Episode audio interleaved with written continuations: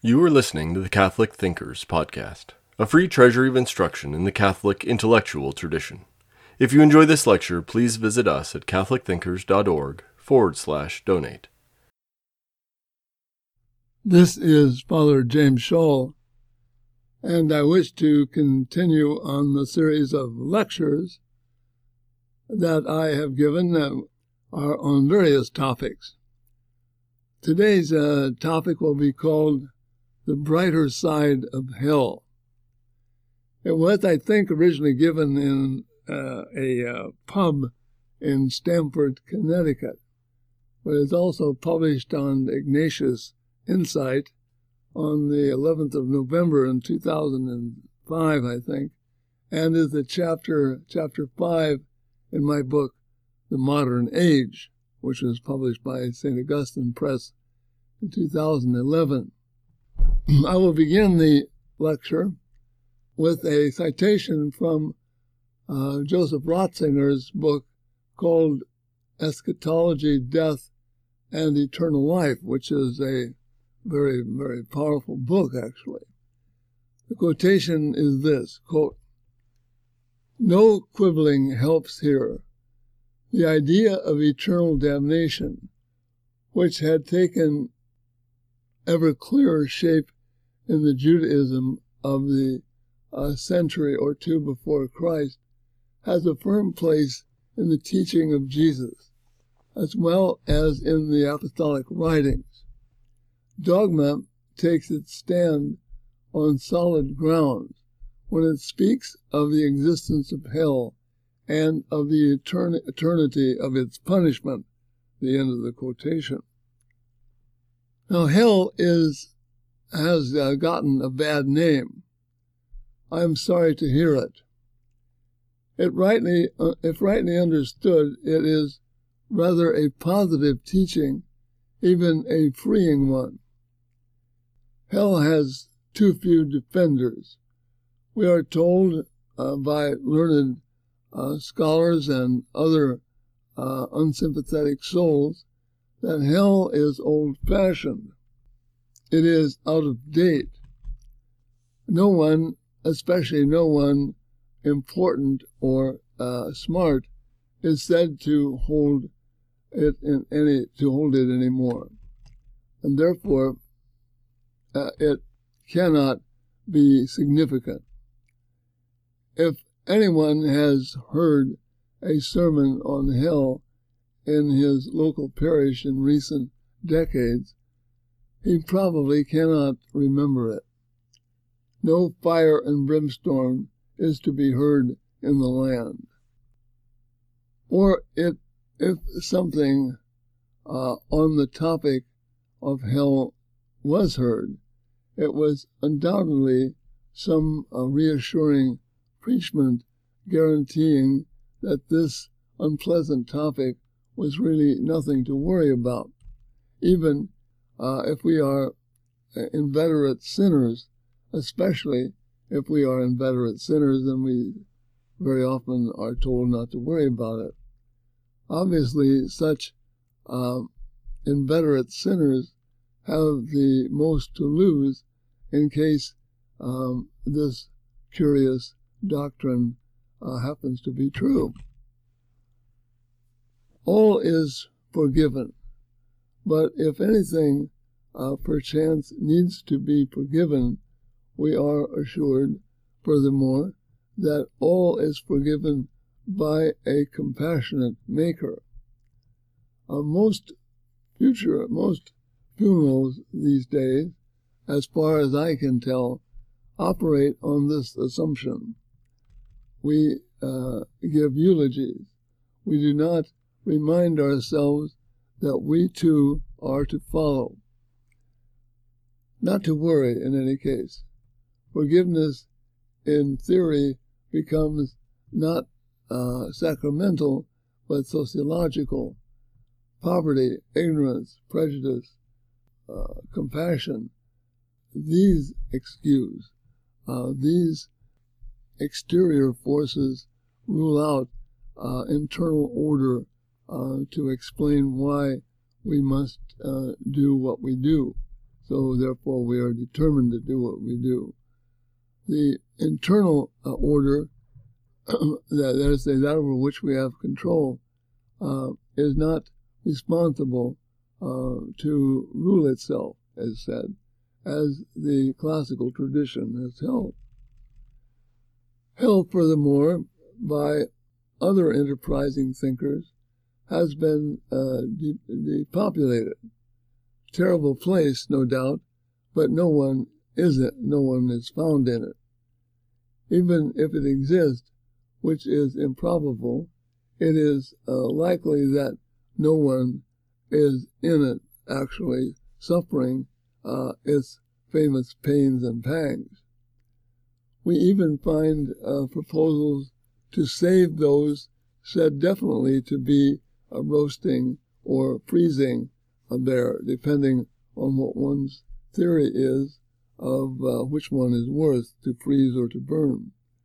Lucifer, for example, the famous philosopher Jacques Maritain once wondered, uh, and there is nothing wrong with this speculation, if it would not be possible uh, in the divine mercy uh, to lift Satan out of hell and uh, deposit him in limbo. The only trouble with that thesis is that limbo is even less believed than hell. Limbo was a place for those unbaptized souls who did not sin but who were not redeemed. Hell was a place for those redeemed in the blood of the Lamb, but who rejected its dimensions in their personal lives. In any case, it appears that to put anyone in hell for whatever reason, however uh, horrendous, is uh, downright unseemly. It is against human rights. A good God, it is said, simply would not do such a nasty thing as put someone in hell. What are we to make of all of this confused thinking on a doctrine that is even found in Plato, not to mention uh, rather prominently in Revelation? Is it all that absurd or outlandish or unthinkable? Uh, is hell really a sign of God's impotence or his cruelty? We love to imagine that if we were God, which to be sure we are not, we would certainly not concoct such a place uh, from which evidently uh, no turning back can be discovered, no possibilities of escape. The trouble with this hypothesis is that it is pretty difficult to find an alternative that is really better than the one we are given. Every alternative that I have ever uh, seen ends up finally by removing either our freedom or our happiness or our minds. We like, no doubt, to put ourselves in a position whereby we can judge God to have been at fault uh, for coming up with such an absurd and cruel position. Hell, it is said, is a problem of God, not a not our problem. Any threat uh, of hell ensures us all mm, sorts of uh, discomfort, especially um, now that uh, many of what we formerly called sins are now called human rights. Uh, we presume to define what was uh, evil to be good. We actually legislate that what is good and e- we legislate what is good and what is evil. The list gets longer daily. Surely we think uh, the divinity could have uh, figured out a better way. God seems to have had uh, a limited imagination, not to have created a world in which hell was no poss- possibility for anyone actually existing in it. The fact is, of course, uh, to give him credit, that God did come up with such a world in the beginning. Hell was not uh, first invented by God, and then later later on, seeing the uh, mess uh, human beings made of things, he decided to send human beings and angels there for for safekeeping. It was the other way around. God first intended and created a world in which hell did not have any need to exist, except maybe potentially. But he did intend a world in which real, finite human beings and angels existed and were destined for eternal happiness if they if they so chose. The situation of initially creating man for eternal life is that from whence God's problems with human beings arose. He could not create free creatures who were called to participate in his inner life unless they were at the same time actually free to choose him. Otherwise, they would have been uh, not free human beings or angels, but automaton, ones who had to do this. Heaven, as it existed, or hell, uh, for that matter, was not designed as a place for robots. Such latter beings, uh, for whatever their worth, are not really capable of loving God uh, by virtue of their own inner understanding and freedom. Hell is simply the direct and necessary consequence of really free creatures refusing to choose God rather than themselves. They chose or preferred a world uh, could make that they thought they could make for themselves. Uh, put in a positive way, the doctrine of hell is the guarantee of our individual and personal dignity without what it stands for, uh, namely the basic seriousness and importance of our lives, we evaporate all concrete meaning from our existence. How so? But before we go into this question, it is first advisable to remind ourselves of just what the church itself has uh, historically taught on this uh, often uh, to many unsettling doctrine. Various doctrines are emphasized or sometimes overemphasized in giving and given eras eras of church history. We can certainly say that hell has been underemphasized in the past century or so, probably overemphasized at other times. But there is a difference between what Christianity universally holds on the subject it uh, finds in uh, its sources of revelation and those doctrines that are popularly attributed or attended uh, to or emphasized. What is ignored or neglected still remains uh, within the doctrinal deposit of things to be kept and held. First, then, I want simply to recall uh, the brief passage or brief paragraphs uh, that the uh, General Catechism of the Catholic Church devoted to hell, uh, numbers uh, 10, 7, 10, 33 to 37. On these paragraphs, in turn, recall the passages in scripture tradition and the magisterium in which this doctrine is uh, indicated and explained.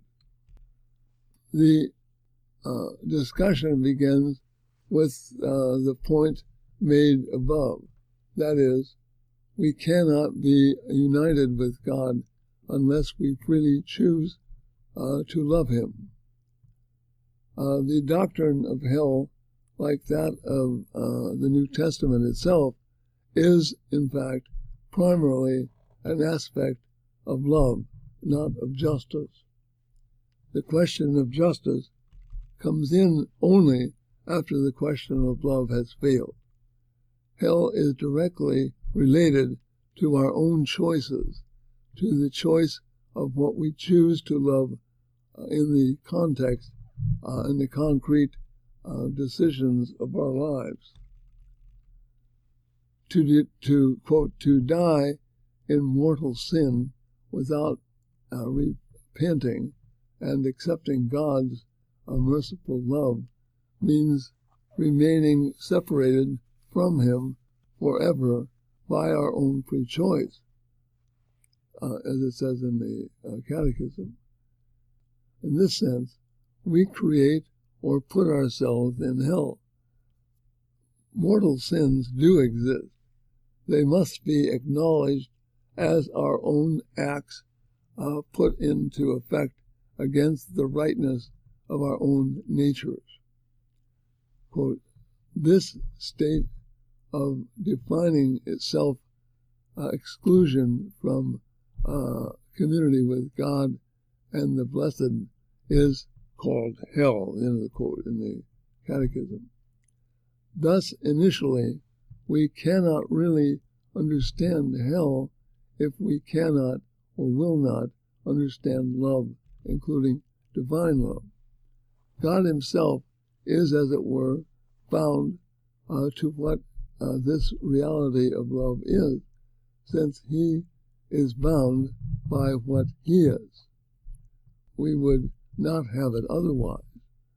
And recalling what is known as the Last Judgment, the Catechism refers to the fires and punishments uh, for those who uh, persistently do evil. While hell may be a, a primarily a spiritual thing, it is depicted also in terms of physical punishment, uh, also out of respect to the wholeness of what we are, body and soul. we may not like this physical description. Is it not simply made, it's not simply made up by the church. Rather, what Christ actually said on this topic is uh, preserved in the church, uh, which cannot forget its own foundation. But the same church never doubts that whatever physical punishment there may be, the spiritual suffering, the realization that we have rejected what we are, is always more serious. But just knowing what hell is does uh, uh, does incite us to ask, why are we told these things? Obviously, we are told these things for our own good and for our own uh, aid, indeed, for our own illumination about what is. Thus, man is asked to make use of the freedom of his freedom in view of his eternal destiny, as the Catechism said. We often neglect to think of hell or live as it as if it existed, and still it seems merciful on the part of God to let us know as best He can, that is, within the limits of our freedom and of our and of His freedom, what happiness or punishment is in store for us as a result of our choices and actions. God is not Himself, as some religious or philosophical theories hold, pure will who uh, can make right wrong or wrong right. He follows the goodness of what he is. Thus, this teaching on hell becomes a call to call to conversion if we need it, as we often do. We are reminded again that quote we know not the day or the hour end of the quote so that this is a very uh, this very uncertainty is an uh, incentive uh, to prepare ourselves for what uh, we as mortals are about are about in this world. Finally, uh, the much uh, misunderstood teaching about predestination is mentioned in the Catechism. It says, quote, God predestined no one to, to hell, end of quote. Predestination does not mean, uh, does not make us do what we do by some necessity outside of ourselves. It is not a denial, but an affirmation of free will, uh, both God's and ours. Simply because God knows our free acts, it does not follow that He is doing the acting, uh, nor ourselves. If I see someone get up and walk away, my knowledge of his uh, getting up uh, does not make him uh, uh, determined to do so. Knowledge of a free action and uh, cause of that free action are not the same. So the knowledge of the action and the cause are not the same. My knowledge of a free act includes the awareness of its freedom. Uh, otherwise, I do not know what it, that act really is. Moreover, we are to uh, persist uh, to the end. The fact that we sin is not fatal unless we choose to make it fatal. That is, it is our own whole life and its orientation that interests God. Sinners can repent, and many do. Uh, the whole point of the incarnation was the divine awareness that men sin but cannot save themselves by their own uh, efforts because sin itself reaches the Godhead, the Godhead's love of us and others. That some pretty horrendous things happen among us by our own choices means that we need at all times a way to save uh, ourselves from ourselves. this is the whole purpose of our redemption to restore us to the possibility of seeing God. But once a way of redemption is given to us, we still must avail ourselves of it. We still must choose to use it. Our personal salvation cannot take place unless our own free, uh, without our own freedom. Even God cannot make it otherwise because God too respects the dignity of his own creation of a free being.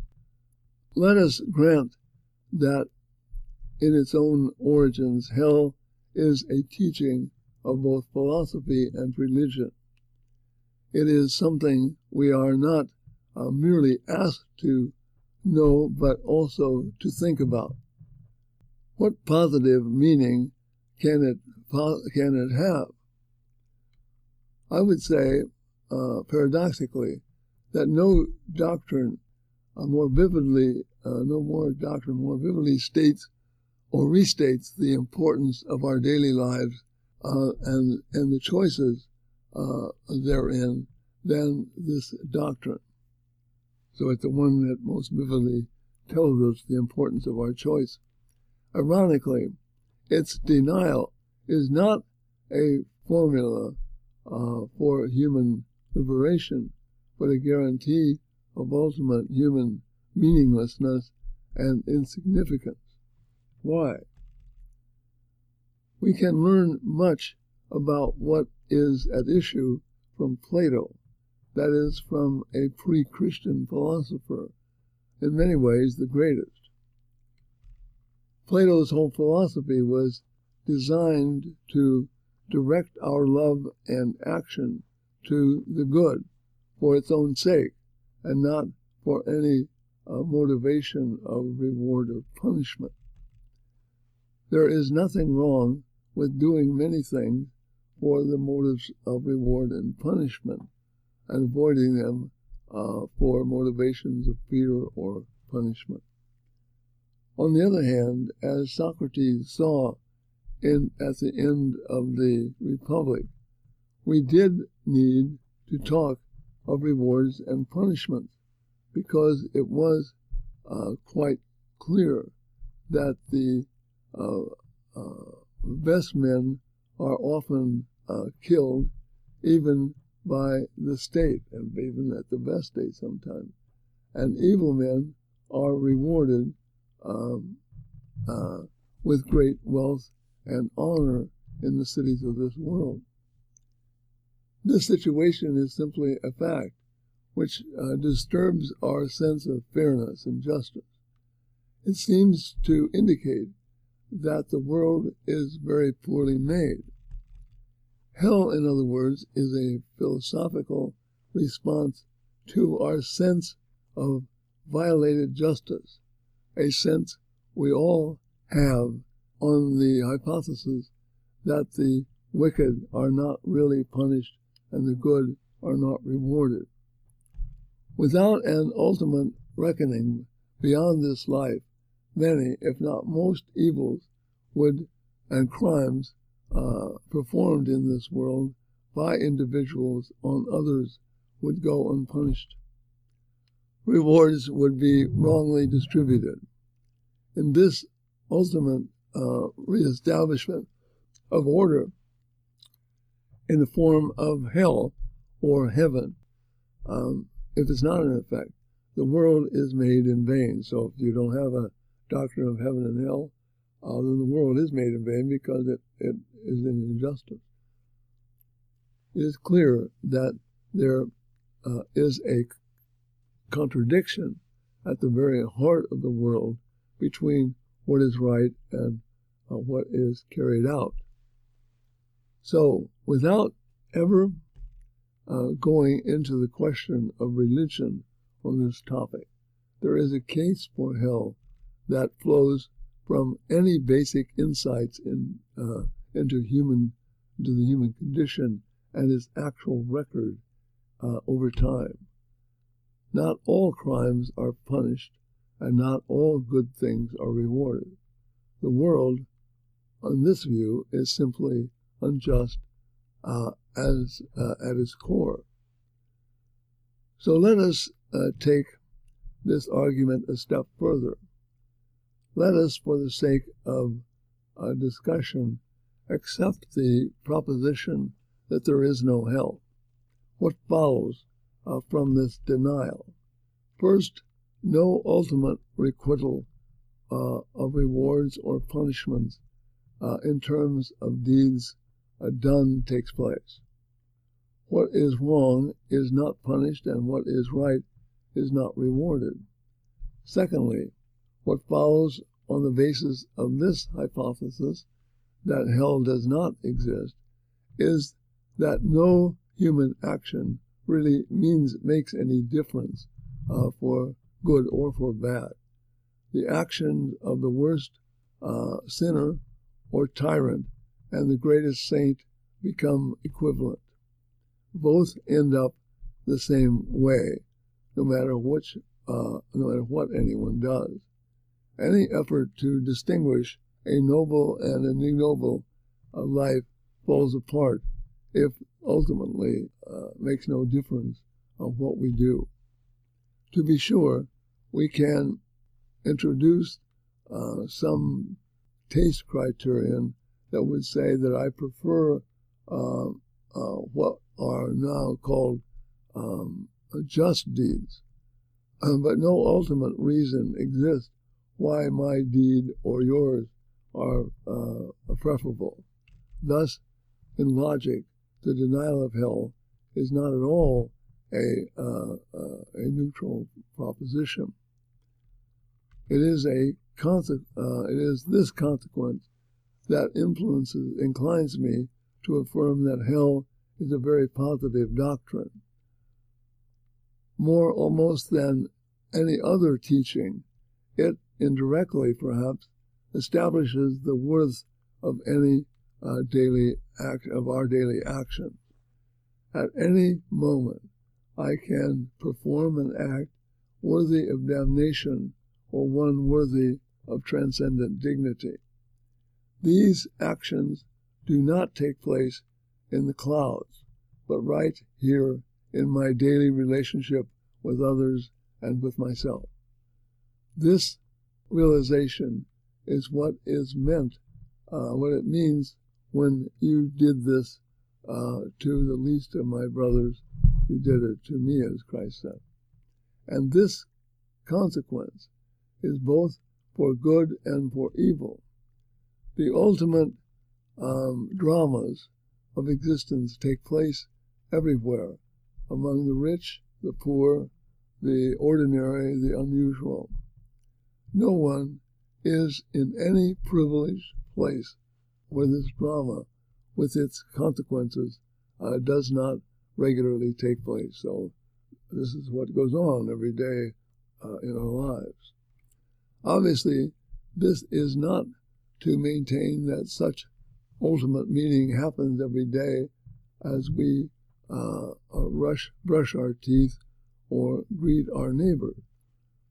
Uh, but they can and often do take place uh, through what the Catechism calls uh, mortal sins or uh, through acts of charity, uh, transcendent charity and its transcendent meaning. They become a part of the free life and character we make of ourselves. Thus, hell has the uh, paradoxical function of enhancing our awareness of the meaning of our daily lives. And this effect is not something uh, morbid or upsetting, but something reassuring. Our lives are so ultimately important that we can lose them. But this possibility is placed before us so that we do not lose them. And we are not supposed to lose them. Hell exists to help us to achieve what we are given in the first place the promise of eternal life. But this life cannot just be uh, automatically structured into our being uh, so that we have nothing to do with its coming to be. In the end, hell too exists that we might be free and free of what is most likely to prevent us from achieving the purpose of our existence. But freedom itself does not exist for its own sake. We are not free just to be free. We are free so that what we choose is something that is really worthy, really good, really existing. In short, we are free to reject what we are created for. That is, we are free to make ourselves the uh, definition of our own happiness. If we do this, we are by definition in hell. That is, we reject by our own freedom the purpose of our being. We can reject this. Both reason and revelation exist to advise us and direct us uh, to that end which is more glorious than uh, we might choose or make for ourselves. And thus, hell is not such a bad uh, uh, doctrine. It has a lot of uh, positive things about it if we take the trouble to think about it. Like all Christian truths, it is given to us to think about. In so doing, we can come to see that there, these doctrines contain uh, a core understanding that uh, directs us to uh, what is the truth in itself. The road to hell, it is said, is paved with good intentions. It is also paved with many insights into the very nature of our being that guide us uh, to the truth of things and the uh, importance of our own existence. Um, the end of the lecture on hell. We hope you enjoyed listening to Catholic Thinkers. Please visit us at catholicthinkers.org forward slash donate to help us keep this content free.